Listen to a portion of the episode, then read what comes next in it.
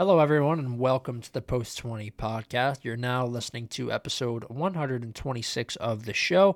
My name is Evan. I'm joined, as always, by my co host, Matt. And what's going on with you this week? Uh, happy. I think that's the first feeling I get because the U.S. in international qualifiers, since we have this um, club break, we've been watching the U.S. They got uh, a nice draw against Mexico. Um, but me personally, we could have won the game, so a little disappointed there. But um, at the start, I was happy if we got a point, and then a big emphatic win over Panama pretty much secured our spot in the World Cup. So we will be in unless a, cata- a catastrophe happens tonight against Costa Rica in the last match. So um, it's all looking good. There's that like little sliver of of doubt in me that something could happen, but I think we'll be fine. Uh, um, my little guys got another win this weekend, so we're on like a two game win streak. Let's go. Um, they're getting some confidence, and we've established our lineup and the players in their positions. So, um, just working on working, just trying to fix one or two fundamental issues, building out of the back, and um, just little things here and there, but um, just trying to keep it simple, not over, not try to make things too complicated for them and myself because right. um, you can just go down a rabbit hole of things that you'd like to work on, but you just gotta think think what the ma- fix the major problems and then just work your way down the list. So yeah, um, yeah it's been a good week um, overall, I guess. Good, that's awesome. Yeah, I've I've had a decent week as well. Um, trying to figure things out in my life a little bit and making you know slow but steady progress so that's been good.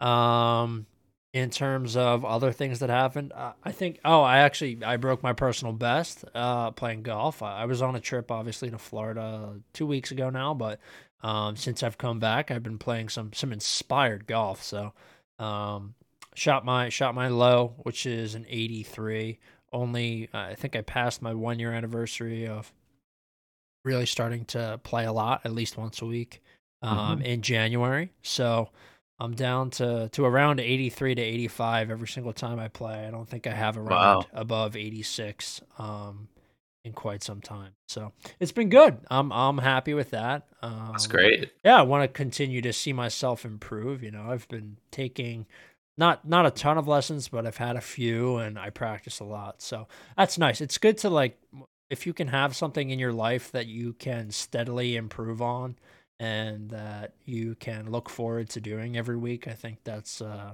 that's a, a really nice thing to have. So, um, okay, let's uh, let's move on. Uh, we only have 10 games to preview here, and of course, we are going in with very limited knowledge of how these teams and players, more specifically, will perform after coming off an intensely um, important international break for many, many uh, players here. But we'll jump right in. We have Liverpool versus Watford on April 2nd. Um, I mean, this is this is one of those games that really, I, I don't really think we need to um, dig too deep into how these guys are going to perform. Um, I'm I'm going to take Liverpool in this one. I think they're going to absolutely slaughter Watford. We have a bunch of guys coming right off important games. Uh, Mo Salah and uh, Sadio Mane being two of those guys. And I wanted to ask you before uh, I let you break things down a little bit did you happen to see the Senegal versus Egypt match yesterday? I didn't see the game, but I've saw I've seen on social media with the laser pointers. Um, just the difference in um, how games are managed, the uh, game day operations in these in yeah. these stadiums and the countries. I guess just the just the difference in I don't I don't know what I want to say, but technology or just organization of the people in charge, or maybe it's maybe I should just say the federations. That's what it is. Countries. Yeah, that's a that's a better catch-all, I think. Um, just the difference in uh, Mo Salah in a penalty shootout has 30 laser pointers directly at him, and he skies the ball, which you can't put any blame on him. It's just uh, something. There's nothing you can do about it, and after the game, you get people running on the field, booing, booing him. And in the Nigeria match, Nigeria lost to Cameroon, and yep. Nigerian fans rushed the field chasing the players off. Like, um, I can understand the passion and the anxiety as a fan not seeing your team qualify for a World Cup, but that doesn't mean you can you can pursue to uh, conduct violence on these people because they maybe have even more feelings towards not qualifying. They have all this.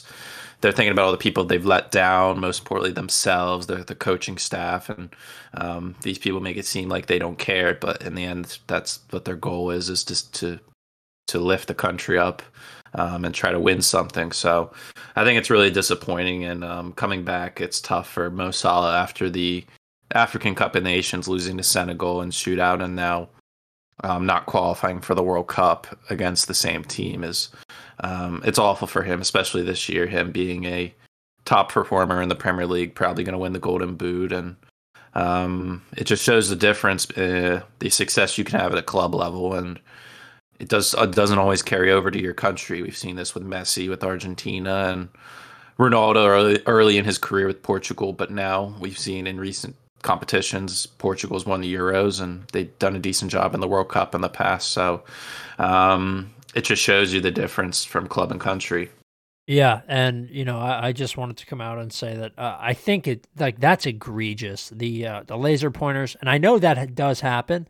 Um, but it doesn't happen so much in Europe. There's other sorts of distractions that do occur, but the laser pointers, having that many pointed all over the field, especially at the penalty box um, and at the the guys that are taking the pens, your entire qualification depends on, I just think is so egregious. It's so bad. The and FIFA FIFA is responsible for some of this too because there needs to be some sort of like this has been going on for a long time. Like this sort of um, stuff, especially in other nations. I don't want to say underdeveloped nations because those stadiums are actually gigantic and they're in, um, you know, city hubs of, of these giant countries. Uh, and Nigeria is like especially like well developed. Um, FIFA has to. Uh, I don't know what the exact way to fix that was, but that penalty shootout should not have gone. Like, there's no reason I don't think that that penalty shootout should have have gone gotten underway because there was no. It's not fair, and I understand fairness is subjective in sport, but that is extremely unfair. And you think maybe they should have done it behind closed doors, either behind closed doors or because the thing is, like, I was like, why wouldn't they empty the stadium?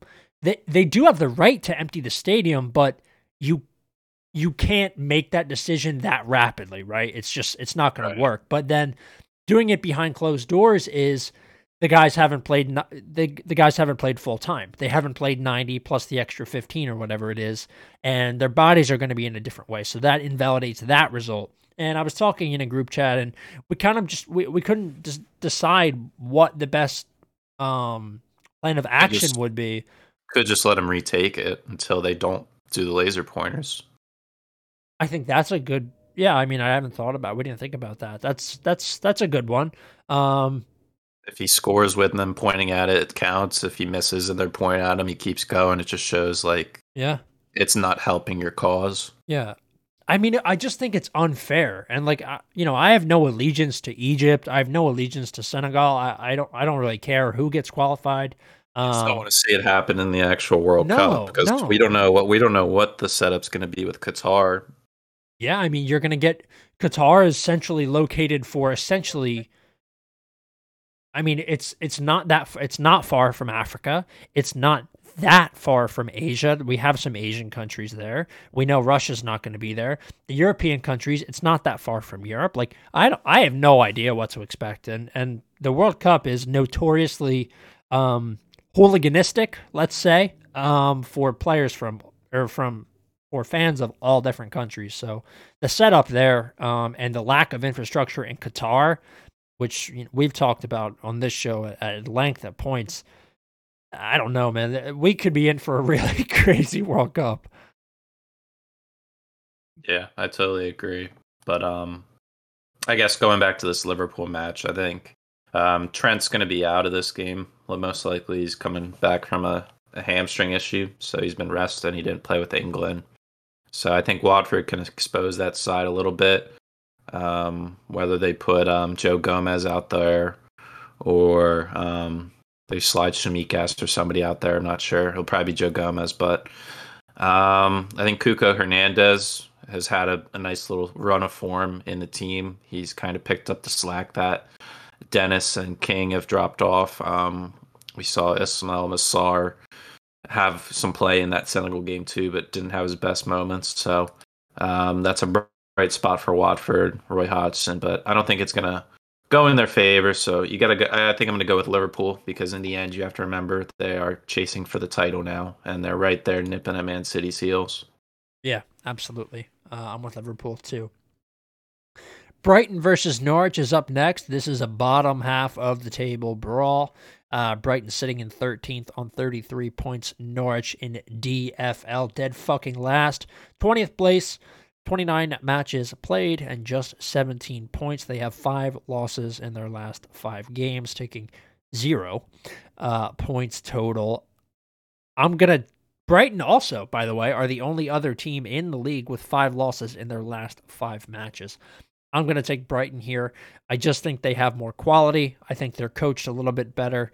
Um, I like Potter. You know, I think he gets maybe a little bit too much love, but Brighton uh, are a much more, uh, let's say, cohesive team. Um, I think they actually play an organized style of football, and I just like them much more than Norwich. Uh, I can't, in good conscience, take Norwich City to do anything. So I'm going to go with Brighton in this one and, and hope that they can steal one, you know, maybe one or two nil. Yeah, I definitely think it's going to be a tightly contested game. Brighton and their last two have failed to score, but I mean, like you mentioned, they've lost their last six, only scoring in one of those. And Norwich are a team where they, they can play a little bit with these teams around their area of the table, um, and especially in Brighton's form. But um, in the end, I think I'm going to have to agree with you. I think this is where Brighton picks up a much needed win because they haven't won a game in uh, probably since January or late or mid early February. So yeah. um, it pains me to say that, but I think I'm going to go with the Seagulls. Okay, sounds good. Burnley versus Man City up next.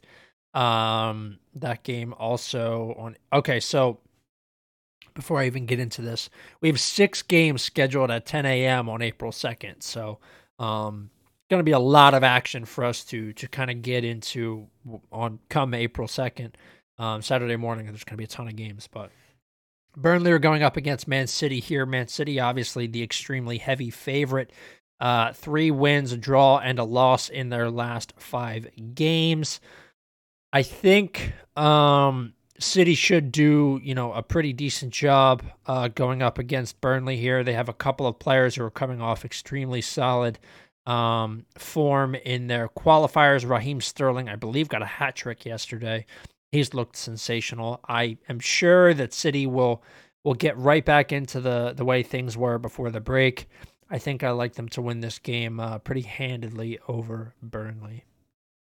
Yeah, I'm going to go with Man City as well. Burnley have a major defensive problem with Ben Mee still recovering um, from a hammy issue, um, and his replacement um, Nathan Collins did a go- okay job, but he picked up a red card in their last game against Brentford in the 91st minute, so he also won't be available. So they're going to have to go with a, a center back partner for Tarkowski that hasn't been playing a lot very much, and probably won't be at match fitness. So I think it's a, a Man City by three at least here.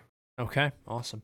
Uh, we have Chelsea going up against Brentford up next. Chelsea in absolutely sensational form since Roman Abramovich announced that he would have to sell the club. They have five wins in their last five games. It's really not affecting them very much. Um, and we should say they've been given enough money to uh, charter flights and kind of uh, I think 30 million pounds were released to them. So they have a little bit in a slush fund that they're going to be able to draw from. Uh, they're not going to be in trouble financially in terms of getting to games, moving to games, and just overall operating the club day to day. Um, and the sale of the club will be, I think, uh, underway in, within the next couple of days, is what I heard. Um, so that's not an issue. I don't think we have to worry about Chelsea at all in this game. Brentford, they did take two on the bounce um, but then just lost their last fixture. So I'm going to take Chelsea in this one, although I think Brentford have been playing better. I just think Chelsea are at peak form right now. And the nice thing is, you're not going to have to worry about resting Jorginho over the next, uh, you know, six months because he's not playing in the World Cup.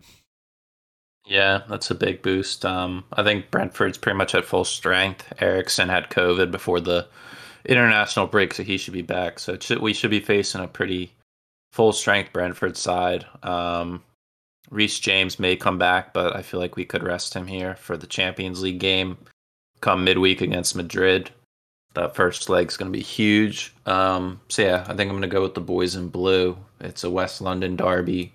The first game was really close, one 0 to Chelsea. Brentford probably should have gotten something out of it, but I think the way the teams are playing right now, it should be a little bit more of a comfortable result for Chelsea. Yeah, for sure. Um, okay. Where are we at? Oh, uh, this game, this could be, this could be a tough one. Uh, Leeds United versus Southampton. Leeds currently sitting in 16th place, seven points from uh, the drop zone. Uh, they have two wins in their last five matches. They're in much better form since Jesse Marsch has shown up. He's got two in a row here. They're going up against a Southampton side who have lost their last three games in a row. Tottenham in 11 or Southampton rather in 11th place on 35 points. I think Leeds are poised for another victory here. Um, I'm really excited to see what Jesse Marsch has planned long term, but I think he's already turned the attitude around here uh, amongst the players. They are playing a much more controlled style of football. They are marking uh, as a team instead of playing that man to man style that Marcelo Bielsa pushed on them. They look less exhausted. Um, they just look more prepared to play in the Premier League and contest with teams that um, really play a controlled style. And I think Southampton are one of those teams. Uh, Ralph um, Hasenhüttl has has them playing. You know, he's had them playing well enough at points this season. Uh, they had won two in a row before they went on this losing streak. Uh, with all that being said, I think Leeds are, are in a better position here. I think they're on their way up. They are in 16th, like I said, with a win uh, and a draw or loss from Newcastle and or Brentford, they would hop to 14th place. And I think that we're going to see that here. So I'm going to take Leeds. Yeah, the way forms are going right now, Southampton are have lost three straight, and to me, this seems like a game they'll get something out of it, just the way their form's been this year. Um, I don't see them going a long stretch without getting a point. Um, Leeds two games in a row with big wins. Um, Patrick Bamford re-injured himself again, so he's pretty much done until the end of the season, um, which sucks for him. He's probably had the worst season probably in his career, just the amount of injuries he's picked up, and especially after last year scoring 16, 17 goals. Um, a lot of people had a lot of hope for him that he'd repeat that this year, but on the positive side, Kalvin Phillips is going to finally be back. Um, we probably will see him play in this game, probably start even because I think he just started getting reintegrated into the training before the Wolves game, their most recent one. So um, give and take there. But um, yeah, I definitely think Leeds can control the ball here against Southampton. It just depends on their young attackers whether they can capitalize on their chances. So um, at the end of the day, I think I'm going to go with a draw here. Um, I think both teams can be happy with that. I think Leeds have established a big enough gap between them and, and the the drop right now, and especially if Liverpool can get the job done against Watford, um, they'll be in a pretty cozy spot. Yeah, for sure. Okay, Wolves versus Aston Villa up next. Another game with um, you know sort of serious uh, outcomes on the line. Wolves sitting in eighth, place right now, the last Europa League spot. Um, they are on 46 points. Villa, ninth place on 36 points. So eighth and ninth, there's a uh, a really big gap in between. Wolves have been, I don't want to say suspect, but unpredictable in their last five matches, taking two losses, two wins, and then another loss just recently.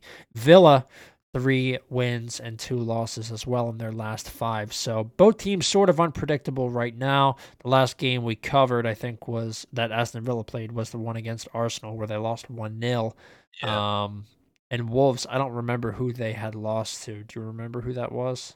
Uh, it was the three two Leeds win. Okay, so that was the one that they really folded on. Um, Yeah. I'm gonna take. the red. Oh yeah, yeah. I'm gonna take a draw in this game. I don't think either of these teams are at their best right now. I'm not sure what to expect. Um, you know, the Portuguese guys, there is quite a few on Wolves did just secure themselves a place at the World Cup behind a fantastic performance from uh, Manchester United duo Bruno Fernandes and Cristiano Ronaldo.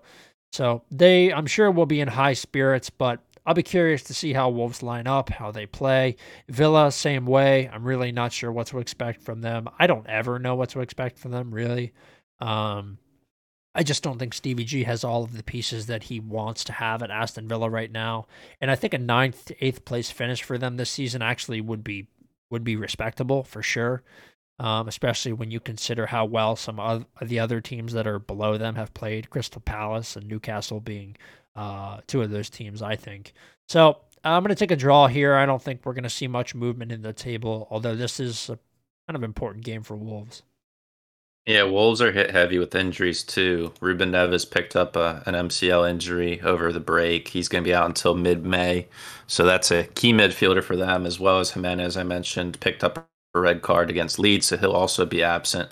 Uh, so two of their main main figureheads are going to be out. They're going to have a rotated team in there. We'll probably see uh, a front three of Hwang Hee Chan, Podence, and maybe Trincao. Um, I thought he had a good game against Leeds last.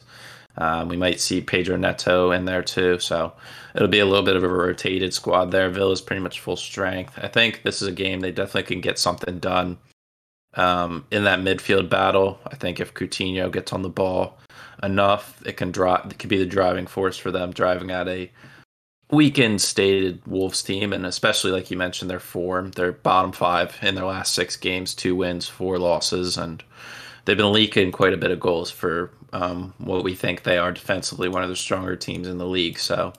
Um, I think Coutinho can bounce back after having a bad game against Arsenal, can pick up another goal or an assist here, and I think Villa might get a little bit of an upset. Yeah. Okay. Cool. Um, we have the last April second game uh, at twelve thirty. Manchester United going up against Leicester City. United are the heavy favorite in this game, which is kind of surprising to me. They are currently in sixth place on 50 points. Uh, Leicester City sitting in 10th on 36 points. So United definitely the better team in terms of form and um, really just how many points they've amassed. I will say that Leicester uh, their last five. They lost one, two, lost, and then just won another before the break. United, two wins, one draw, a loss, and then a win in their most recent games as well. So I think we're actually poised for a, a solid game here. Um, I know most people would take United in this game. However, I'm actually going to take a draw. I can see this one going late. I can see it being a really fun match to watch. I think Leicester's playing much, much better than they have uh, or that they were than they were playing earlier on in the season. Got some guys back from injury now at this point, so I'm gonna take Leicester. Uh, I think we're gonna see a Harry Maguire slip up. He's been in the news a lot, A lot of defending um, from his his international teammates because he does play uh, well enough eh, for the England side. But I'm gonna take United or take Leicester City. No, I said draw first, didn't I? Yeah, you two pick a draw. That's what I meant to say just now again, but my, my brain's all over the place. I'm going to take a draw on this one. I can see it being a 1 1 or a 2 uh 2 2 game. I think it'll be an entertaining watch, but I just don't see United taking all three points. Yeah, Leeds are going to be without Vardy. He'll be out for the week, and Ndidi's going to be out until the end of the month. He Yeah. picked up a knee injury, as well as uh, Ryan Bertrand underwent knee surgery. So um, Bertrand hasn't played that much, but the Jonny Evans should be back here playing against his former club. You mentioned Harry Maguire. He's going to be playing against his former club. Um, should be interesting. I don't like United at home, but with no Ndidi in the middle of the park, and we saw Bruno um, have a brace against North Macedonia in their last qualifier yesterday. Um, he'll be coming in high form here, especially after not playing in the Man City game. Um, I think he'll be coming in hot, so I think I'm going to go with United win here. Um, even though I, I just don't, I just don't like Um, them playing at Old Trafford, they always let people down there. So uh, I'm going to go against that feeling, and I'm just going to go with the chalk here and take United at home. Okay, awesome. Uh, we have another good matchup next: West Ham versus Everton. Uh, I think this will be an entertaining watch because I like West Ham to absolutely batter Everton. They are in awful shape. They did just get a win um, that we talked about a couple weeks ago here now, or last week rather, uh, right before the break. But before that, four losses for them. West Ham in shoddy form as well. A draw, a win, a loss, a win, and then another loss. Um, I like West Ham though. I think they're going to be uh, in good shape here. I just like them uh, their matchup against Everton, who defends so poorly. We do have quite a few threats on this West Ham side going forward. I do think that Michail Antonio will get himself back into scoring form here uh, because he hasn't scored in quite some time. But I like West Ham. They're at 54% win probability at this point, and I think really we're only going to see that elevate as we get closer to the match. So I'm going to take West Ham to win this one and a rout. Yeah, I mean, West Ham have been in kind of shoddy form as of lately. Um, their last couple games they've been missing Jarrod Bowen a lot, so I think he's also going to be absent in this game. Um, he may make a late return, who knows, but it's probably not. He probably won't. Um, but yeah, I mean, this is a bigger game for Everton if I had to pick one. Um, obviously, we know West Ham's in that fight for top four. It's kind of fading away now um, with the shoddy form and all the teams around them capitalizing on it. Um, but Everton need a, more of a cushion on Watford. They have those games in hand. Um, and especially here, I think this could be one they can capitalize on. But uh, I think I'm going to go with a draw here. I think they get away with a draw. It's going to be tough for Everton. No Allan. He picked up that red against um, Newcastle, so he'll be out the next three games. Um, they they appealed and it, it wasn't um, it wasn't reverted, so he still have to sit out three games, um, which is gonna be tough for them. But um, they do have Van de Beek and Dele Alli in there who could step in. Um, so yeah, I think I think a draw here, but um, at the end of the day, uh, it is West Ham. Okay, awesome. We are agreeing there. Then the second to last game or I guess we, maybe we'll go over the Burnley Everton game, or we'll, we'll, wait. What do you think? I guess we'll wait. Well, that'll probably be the next day we record, so yeah. we can say we can do it right after that match, so okay. we can include it. That sounds good. Okay, um, so we're moving on to Tottenham versus Newcastle. I mentioned earlier that Newcastle loss or draw would be extremely fortunate for Leeds. I actually think that's exactly what we're going to get. I think Tottenham are going to really knock Newcastle uh, to the curb in this game. I like the way that they've been lining up. I think Kulusevski has been insane. He's been so, so good. They're in great form. Four uh, wins out of their last five, that other match being a loss uh, where Newcastle are also in sensational form. They have lost their last two, but before that, they had won like seven or eight matches in a row. So, um, recently, I guess not in sensational form, but before recently, um, doing really well. Uh, Tottenham, I just think, are, are poised for a better performance here. I think this game is home for them as well. They play decent enough at home. I did they lose this match earlier on in the season? Tottenham won three to two. Okay, um, okay. It was late though, wasn't it? They they won. It was uh Newcastle went up in the second minute, and then Tottenham replied with three goals before the half. Oh, okay. um, um Jonjo picked up a double yellow in the 83rd, and then Eric Dier scored an own goal in the 89th, so it ended 3 2. Okay, all right. So I'm remembering probably a game from last season, but uh, or another season. That happens to me a lot. But uh, yeah, I just think Tottenham are in better shape here. They're going to take all six, I think, the the matchup with Newcastle matchups with Newcastle this season. So yeah, let's go with Tottenham. Yeah, it'll be interesting to see the the battle in the midfield there with the two for Tottenham against the three with Newcastle. So I think with the advantage going towards Newcastle there, especially with um, the way Bruno Guimaraes has been playing in there, um, Joelinton, since his position change, has been a revelation, and um, a mixture between Joe Willock and Jonjo Shelvey in there. I think that could be a benefit for Newcastle, but um, I think Harry Kane and Son obviously are the X factor pair. Um, we've seen the difference that Kulusevski's made. You pointed out he's he's more of a provider and he's always looking to set players up, which is always nice to see if you're on the receiving end. So um, I think I'm going to agree with you there. I'm going to give the benefit towards Tottenham, um, but that's usually when they they bite you in the back. So um, I think I'm still going to go with Tottenham here. I think I think them I think them and Arsenal are going to keep pace with each other up until that eventual matchup between the two, and that's pretty much going to decide who's going to finish in fourth in my book. All right, cool. Uh, we have the last game that we're gonna uh, preview here. We have Arsenal going up against Crystal Palace. So, my sort of two favorite teams to watch this year. Arsenal, obviously, being the heavy favorite. I think this is a game where I could see Arsenal actually getting a draw.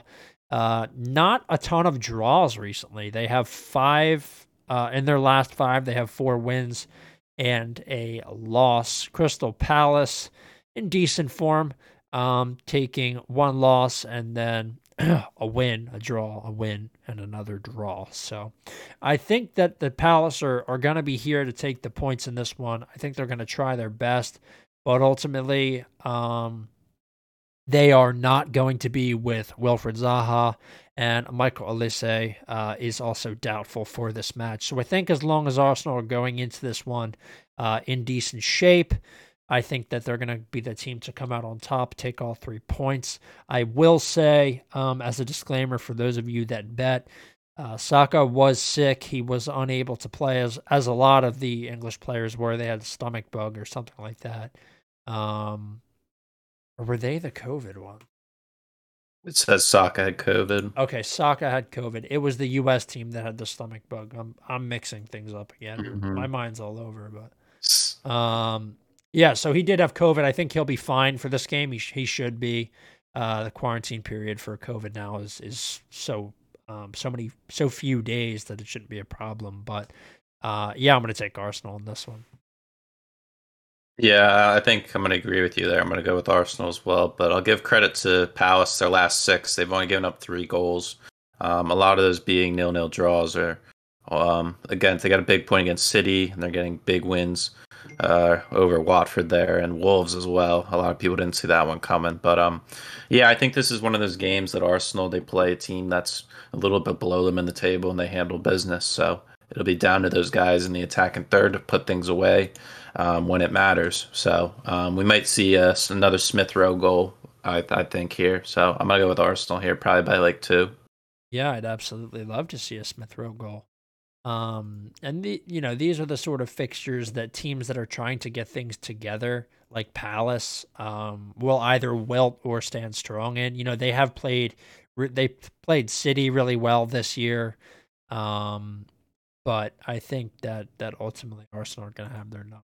So let's uh, let's move quickly uh, to international stuff. The U.S. we know are closing out their qualification period tonight. They play at seven o'clock versus Costa Rica. Um, so as long as they don't get absolutely battered, they have pretty much well, no, as long as they don't get battered, they have qualified. But already, like Matt said at the top of the show, they've pretty much you know guaranteed their qualification. So I want to run through the teams that have qualified so far, um, and then talk about the spots that we aren't sure about yet. Um, so Qatar, Germany, Denmark, Brazil, France, Belgium, Croatia, Spain, Serbia, England, Switzerland, the Netherlands, Argentina, Iran, South Korea, Japan, Saudi Arabia, Ecuador, Uruguay, Canada, Ghana, Senegal, Portugal, Poland, Tunisia, Morocco, and Cameroon have all qualified so far.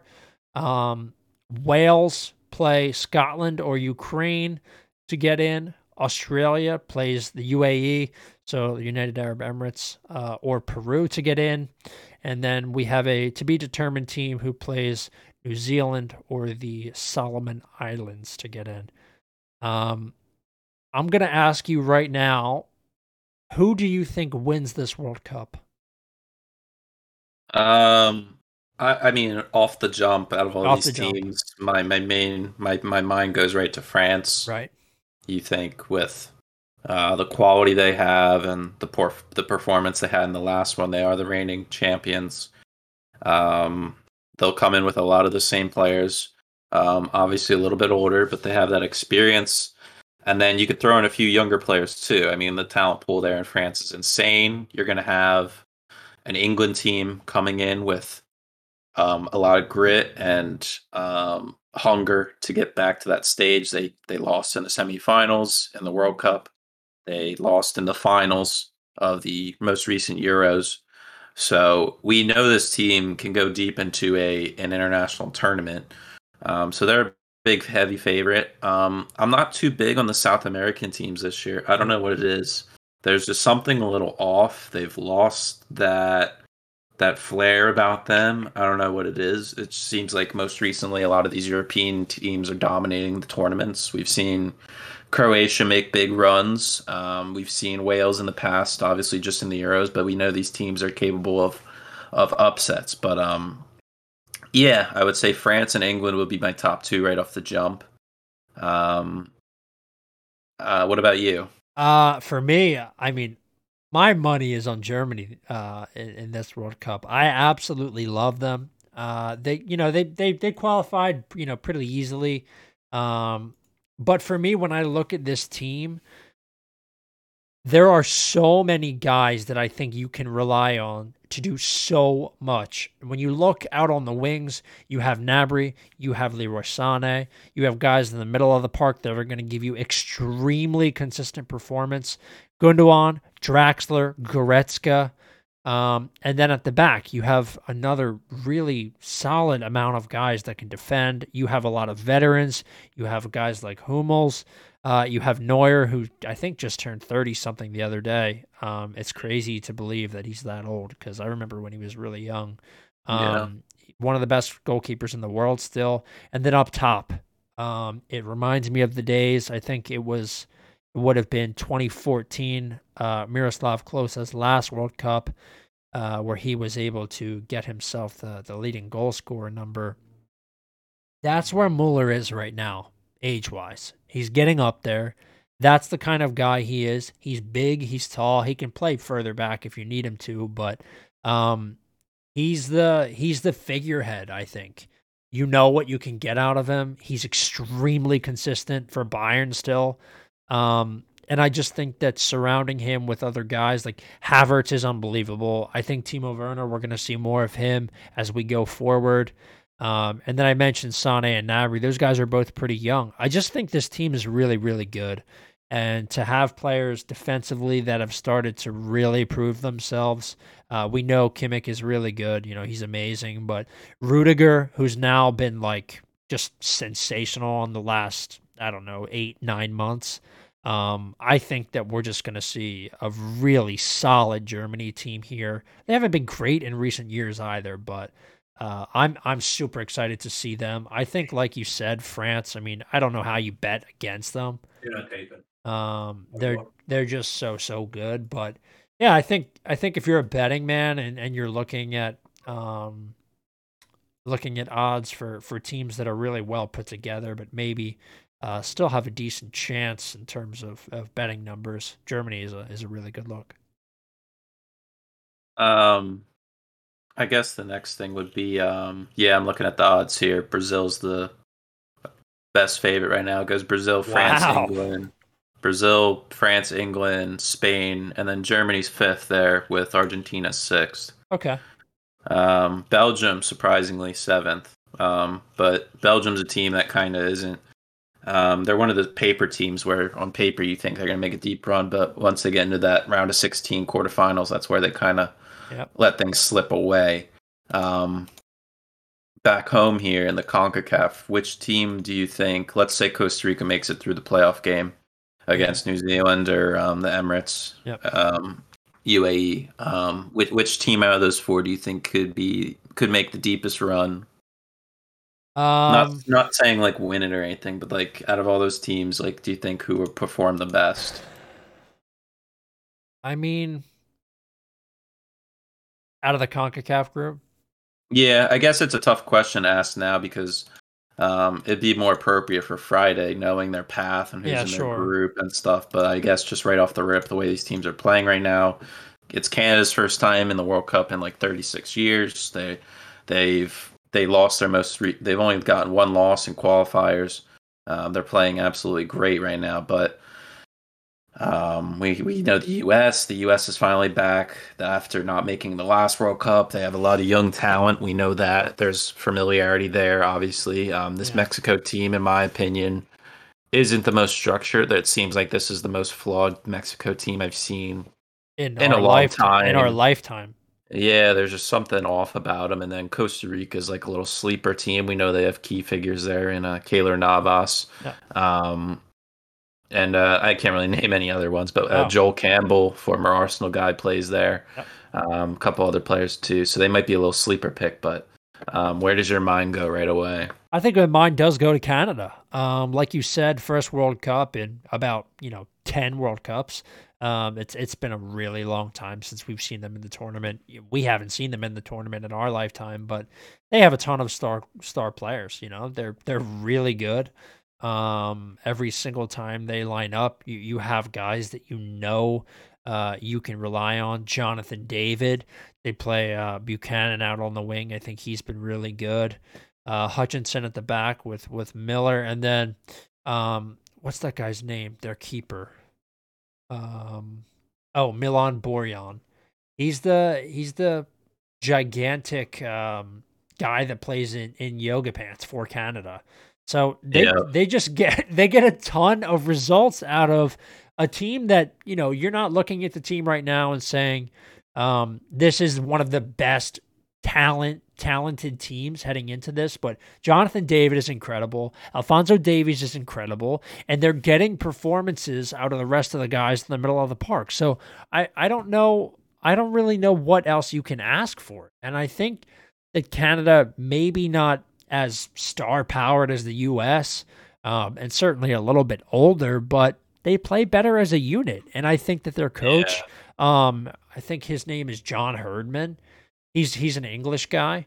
Um, he has them playing really really well as a unit, and there's something to be said for a team of destiny who hasn't hasn't made it or has underperformed in the past and is there for their very first time. You know, they're at the big dance. That's what this is.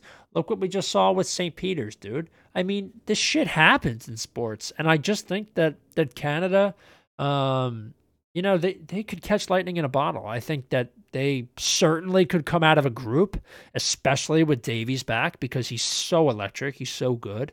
Um, and if you get a good performance out of David in any game, you know, it could be the difference. Yeah, I, I I'd have to say I'd agree with you there when it comes to um, the coaching staff knowing the Yeah. players and and the players knowing their role in the team and just doing committing to their role. Um, I mean, watching the U.S. recently, we've seen them with their free flowing play. I think the main downfall for them is ultimately going to be the number nine, the striker role. We don't have a clinical striker who is scoring consistently for us in all these games.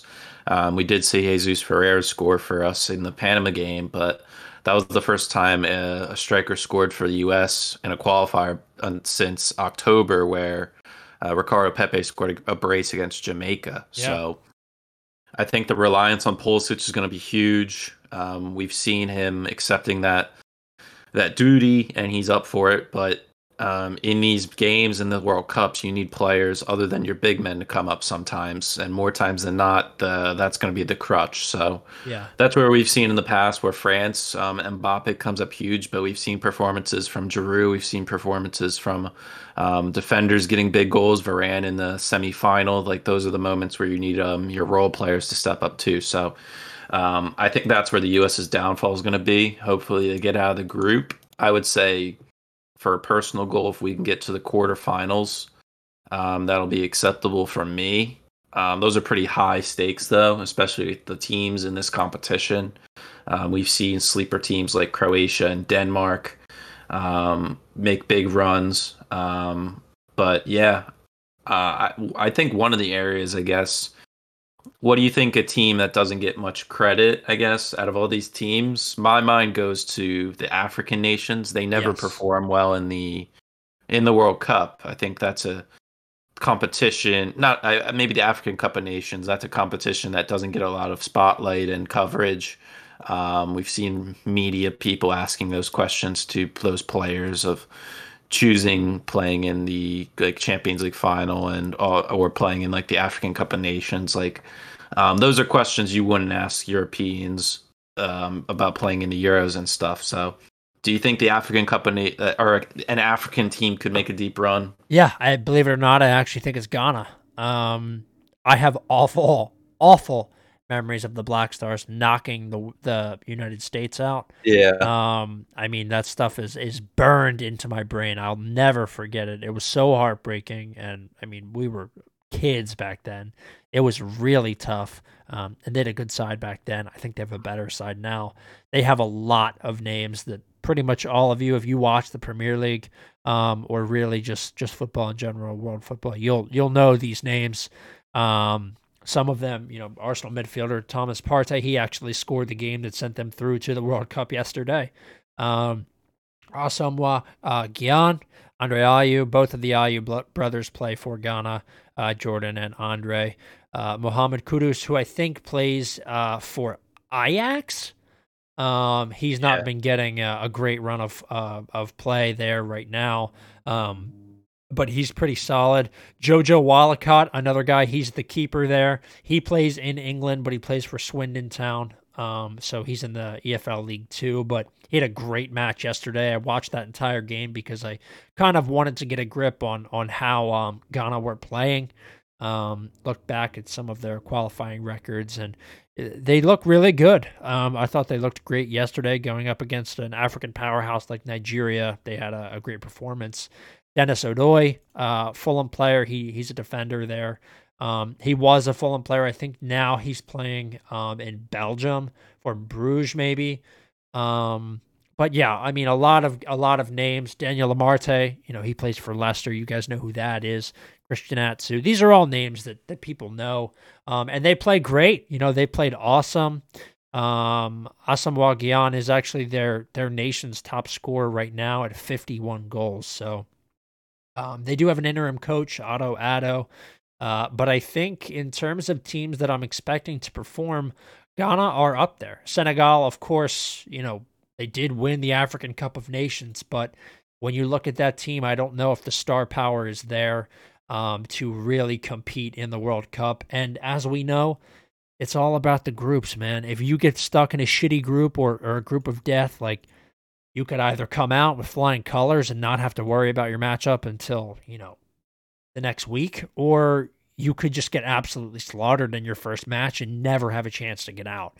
So it's it really comes down to that. But I think if you put a gun to my head, I, would take Ghana to be the uh, most impressive African team in this tournament That's surprising considering how Senegal has been playing. They won the African Cup of Nations and they eliminated Egypt, who they played in the final. Like Senegal's been a really tough team to play, but I understand when you when you mention Ghana. But in my mind, I think the African teams play a more physical side of the game. They yes. they lean on their athletics, uh, their speed and agility, and it's not much about moving the ball around as fancy as maybe Germany or Brazil and them would do. So I feel like they lean more on their uh, physicality in the game. Yeah, and um, it's it's a lot of one on ones. Like when you watch when you watch one of these matches, like when I watched Nigeria versus Ghana yesterday, um, there's so many take ons, and it's like wingbacks and wingers and left back and right back taking on guys in the midfield. They don't care, and they fight for the ball so hard.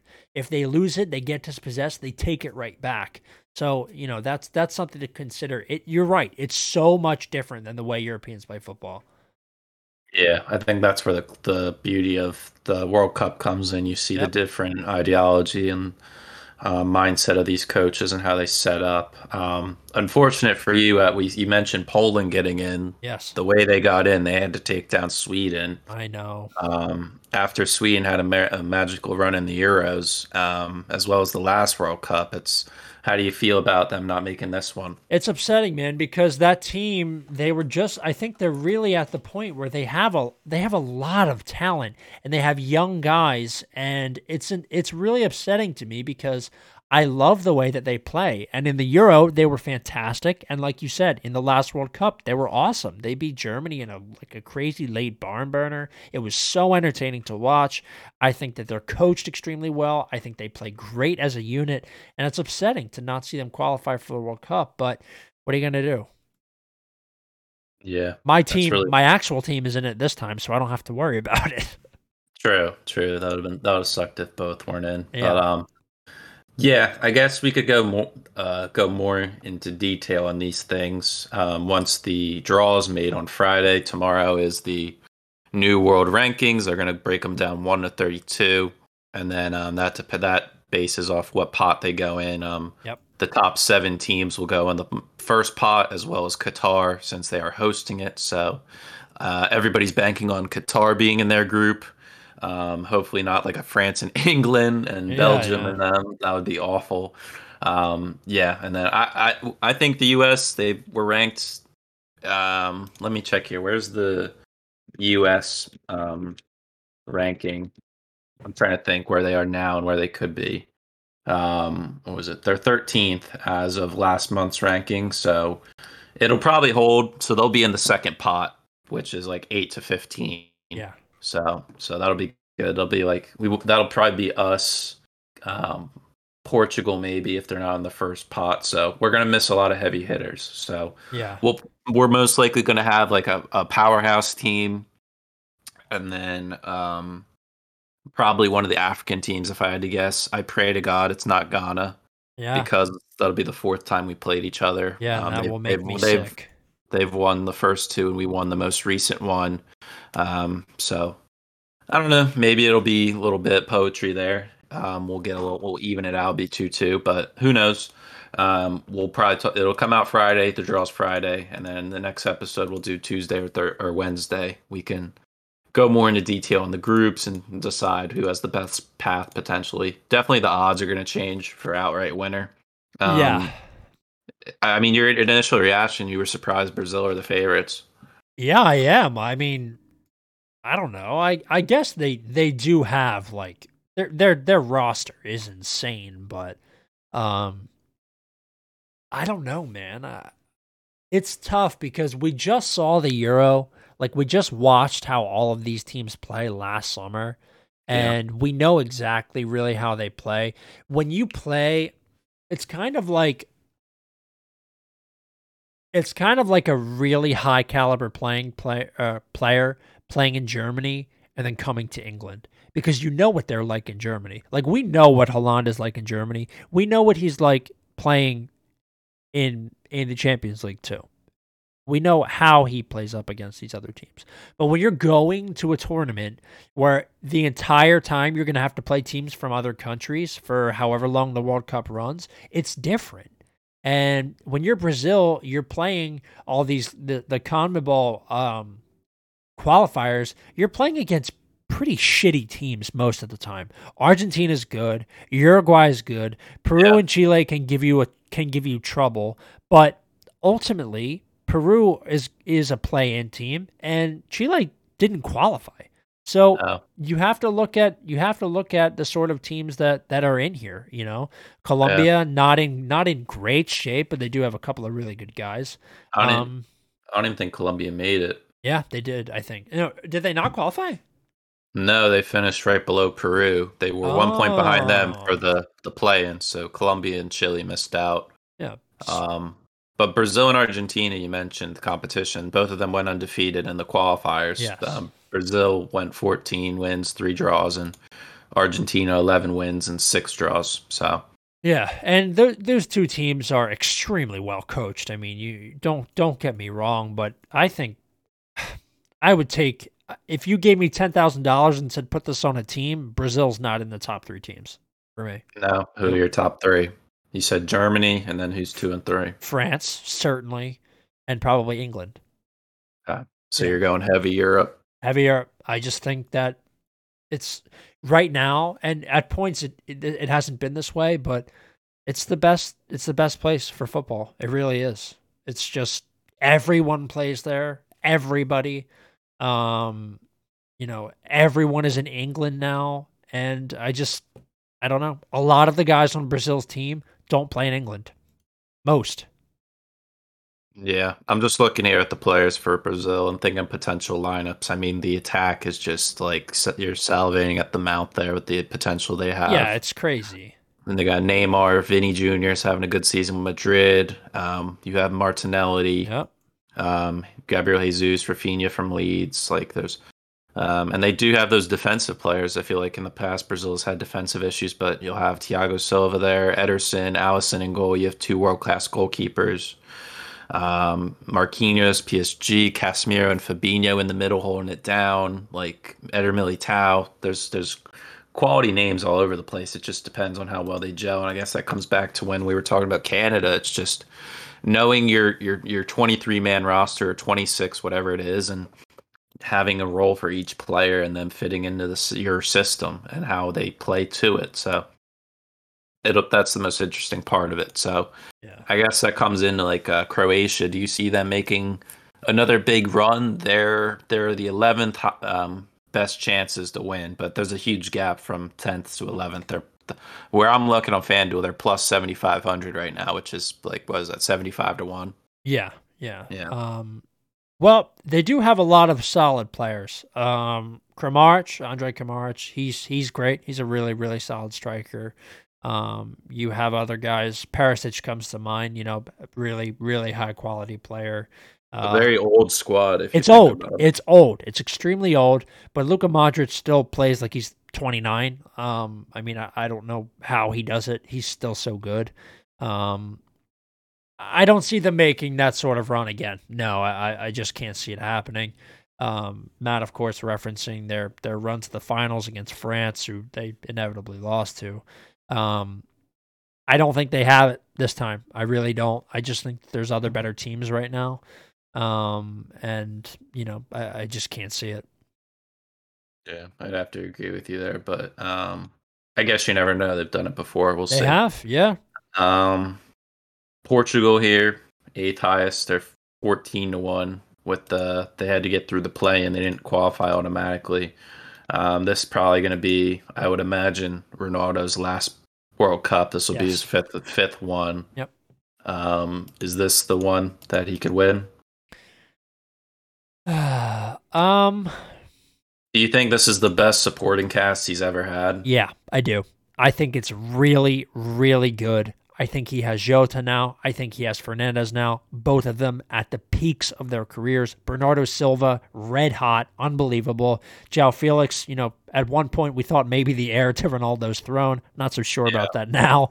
Um, Rui Patricio in goal. You still have other guys. You have Nuno Mendes, who's been absolutely unbelievable at PSG. Um, Raf, Rafael Leao, another guy who I think is extremely talented. Ruben Neves in the midfield, Carvalho, um, and then an extremely deep bench. I think this is this team is better than any Portugal side we've seen in a World Cup. And I know we've seen some really good teams. I know they just won the Euro, not this most recent Euro, but the last. But this team is extremely good, and I think it's the it is the last chance that Ronaldo's ever going to have at winning a World Cup, and he's so decorated that this would really just be you know the cherry on top before his retirement. Yeah, I mean it's the only thing he hasn't won. Yes. Right? Yep. It he's, is. He's, he's won the Euros. He's won the Champions League. He's won everything at club level. Um, He's won pretty much everything internationally at the professional and youth. So um, it's just the last thing he can add to his trophy cabinet and his, ultimately his legacy. At this point, that's what he's playing for is to establish himself as one of the greatest ever, and he's done that. But this will pretty much set him as the greatest if you think about it when it comes to individual accolades, um, comparing to Messi, obviously. But um, you never know. Uh, you never know until the game's actually played. So there, we we know teams can upset um, others. Teams can underperform, and Portugal have, have been one of those teams where they just can't get the job done at times. So, and that comes down to the pressure. I guess on the other end with Argentina, on the same thing. Is this Argentina's best chance there? I mean, we've seen 2014 they lost in the final to Germany. Yep. They've gone further than uh, Ronaldo with Portugal, but um, is this their run? Um, You know, it, it's hard to say because I think I have a better grasp of where Ronaldo is in his career than I do on where Messi is.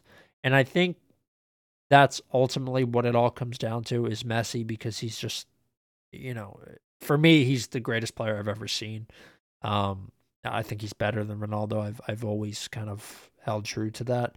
Um I don't think this is their best shot. I really don't. I think 2014 was probably their best shot.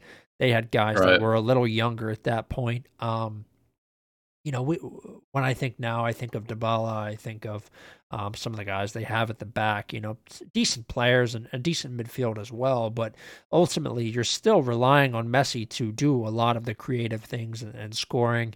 Uh, yeah. Angel Di Maria, of course, getting up there now. He's he's starting to age. Um, and I, I, I don't think this is this is it for them. I, I can't see them going all that far. You know, they may make it to the quarters, um, but I, if you ask me, you know, if I fancy Portugal or Argentina more, I'm I'm taking Portugal every time. Yeah, yeah, I definitely agree. Our Messi's not going to work defensively, and that seems no. like that's you need everybody working to make a good run here in the team because the the slightest gap teams will take advantage of. Um, I'm looking at the most recent rankings right now. If it ended like this, Belgium's been the number one overall team for the last year. Yeah, pretty much since the whole year was the last time they weren't. They've they've been the number one team for number one ranked team for at least four years. It's looking like, which is wild. Um, France and Brazil are flowing behind them. So I guess that first pot, if we're looking at it, with these rankings, this isn't the rankings yet, but pot one would be Qatar, Belgium, Brazil, France, Argentina, England. Um, Italy's not in it, so I'll skip them. Spain and Portugal. That'd be your pot one. Yep. Um, pot two, this would be the U.S. You'd have Denmark, Netherlands, Germany, Mexico, U.S., Switzerland, and Croatia, and is that it? Right, one, two, three, four, five, six, seven, and uh, Uruguay. So right there, we're only going to get one heavy hitter out of the top sixteen, and imagine we get Qatar, because then after yeah. that, it's, it's like take your pick. You could get like a you could get a Japan and a and a Poland in your group, and on paper you're thinking, oh, we're set. So, um, obviously the rankings are going to be a lot different. They're, they they these rankings include teams that aren't even going to qualify, so it's going to look a lot different. But um, yeah, I mean, our group could it just it all comes down to Friday. Then we could have a more a more accurate discussion on on whether teams have a good shot or not and their comparison with each other. But um, it's not over yet. We still got Costa Rica tonight. It's our last showing before um the tournament in November, which is weird to say still. Um, the World Cup's in in uh what seven months, seven and a half months. Christmas. It's, it's going to start right right when Thanksgiving. Um, it's going to be weird. My dad mentioned we're going to have um, the NFL, yeah. the NBA is going to be on, college football, um, and the World Cup. So Thanksgiving Day is going to be a awesome. day full of of NFL games and Turkey and World Cup matchups. We might have the U.S. on, so it's going to be a very it's going to be an overwhelming feeling and um, I guess sensory overload. I mean, I'm gonna with the amount I'm gonna lose every dollar I own. Yeah, yeah. Gambling is gonna be at its peak now at the Christmas period. It's gonna be absolutely bonkers. It's I can't wait. I'm so excited. I think about it all the time. I was just talking to somebody the other day, like it's going to be crazy. There's going to be everybody's going to be home. The World Cup's going to be on. Going to be able to yeah. go out to the bars and enjoy. Like it, it'll be great. I really think it's going to be awesome. And usually it's in the summer, so for a lot of people that don't actually watch, um, they're out doing other things. But when it's cold, you know, when it's the winter or uh, close to the winter, fall, I guess. Um, and everybody's inside. I think we're gonna we're gonna really get to experience some crazy stuff because the U.S. is in too. You know, it's gonna be great.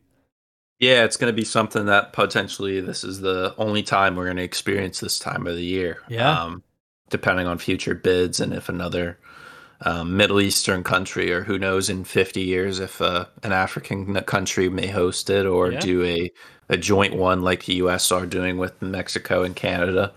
Um, so that's one thing we won't have to stress about qualifying in uh, in four years. Yeah. Um, I'm still on the idea that I'm trying to go to all the games though. I was gonna yeah. say I, I can't wait um, in 2026 when we're doing the podcast live from the hotel room and wherever uh, wherever we went and saw the game. I I mean it it comes around once in a lifetime, really. Um, a World Cup that you can go and and witness in person uh, in, in your home country, and I think when you are as obsessed and um, in love with the game as we are, I mean, we do a show on it every week. You're doing yourself a disservice if you don't go because you you don't get that chance all that much. It's like if I were to get tickets to go to the Masters next week, you you don't give it up, and you guys have been to the Masters, so um, you yeah. know you've you've been on on hallowed ground. It's as I've grown up, I've realized like it doesn't. Not everybody gets to go in their lifetime. No, um, the U.S. hosted the World Cup the last time in 1994. Yep. Uh, that was the last time we had it, and now it's going to be 32 years later. We're going to host it again. So um, we may experience one more potentially in our lifetimes, but um, it's definitely something like you mentioned you can't pass up on. So um, I'll be I'll be 30 years old at that point, so that'll be interesting. Um, who knows where we'll be in life? Four years yeah. is a long time. It's already been four years since I was in college, so that just shows you how how fast things can go. Um, Zach, you guys are graduating from college now, Zach and Bray and you, and everybody's starting to enter the real world now, and it's uh, it's at different times. Who knows at that point? Could be at the beginning of starting a family, but um, hopefully not because if I am, I won't be able be able to travel. so gonna, your wife's gonna, gonna fucking hate you. Yeah, I'm gonna hold it off. Maybe I'll have a girlfriend. We'll we'll, we'll travel together. Who yeah, knows? That'd be great. Um, but yeah, I guess until then, we're just gonna have to wait and see how these groups play out in this World Cup. Yeah. Um, all right, guys. Well, that's kind of it. We I I didn't wasn't expecting us to get so deep into World Cup talk, but that was actually enjoyable. It's it's nice to um, talk about that and sort of get a handle on on what we think, Matt and I, as as your hosts, uh, before before things uh, start. So that's it from us this week. Um, yeah, I mean, I don't. There's a there's a ton else going on um, in sports. I'm I'm toying with the idea of doing a Masters recap every day. I'm not sure yet. It depends on if I'm up to anything. Um, might have some. Fun. You got the Tiger news. That's what I mean. Uh, you know, I, I am thinking about doing when he announces if he's going to play or not, and he is there. He practiced yesterday. He is at Augusta. I don't know if he's going to be playing or not, and it's tough because I don't know how I feel yet. I I don't know if I want to see it because everybody wants to see him play. I mean, he's it's the last tournament he played in right before he, he got um in the accident. Um or that's that was like his last big one he played. That was in. his last big that was the last big win um when he won in in 2019. That was his most recent major. So um but he's you know, he was playing um all the way kind of up until he got injured. So um yeah, I don't I have no idea what to what to expect whether he's going to play or not, but um, I have been playing, I've been paying so much attention to the PGA Tour this year. I've watched every single event, pretty much every single day of every single event. So I'm dialed in. Um, and I'm thinking maybe a Masters recap, whether it's a live stream or something like uh, every day after. I would think, you know, that would be kind of a cool thing. So uh, I'm gonna think about it. Um, you know, I'll let you guys know if it's if it's in the works or if I'm gonna bail on it. But um, yeah, you, you, can get you can get my dad on here with you. Yeah, exactly. So guys, keep your eyes peeled. You know, maybe we'll we'll get something going. Maybe not. I don't know. Um, but until next week, we will uh, just keep our heads down and hopefully you guys enjoy the Premier League back this weekend. I know Matt and I are both extremely excited. So take care of yourselves until then. We'll see you next week and uh, yeah, stay safe. See ya.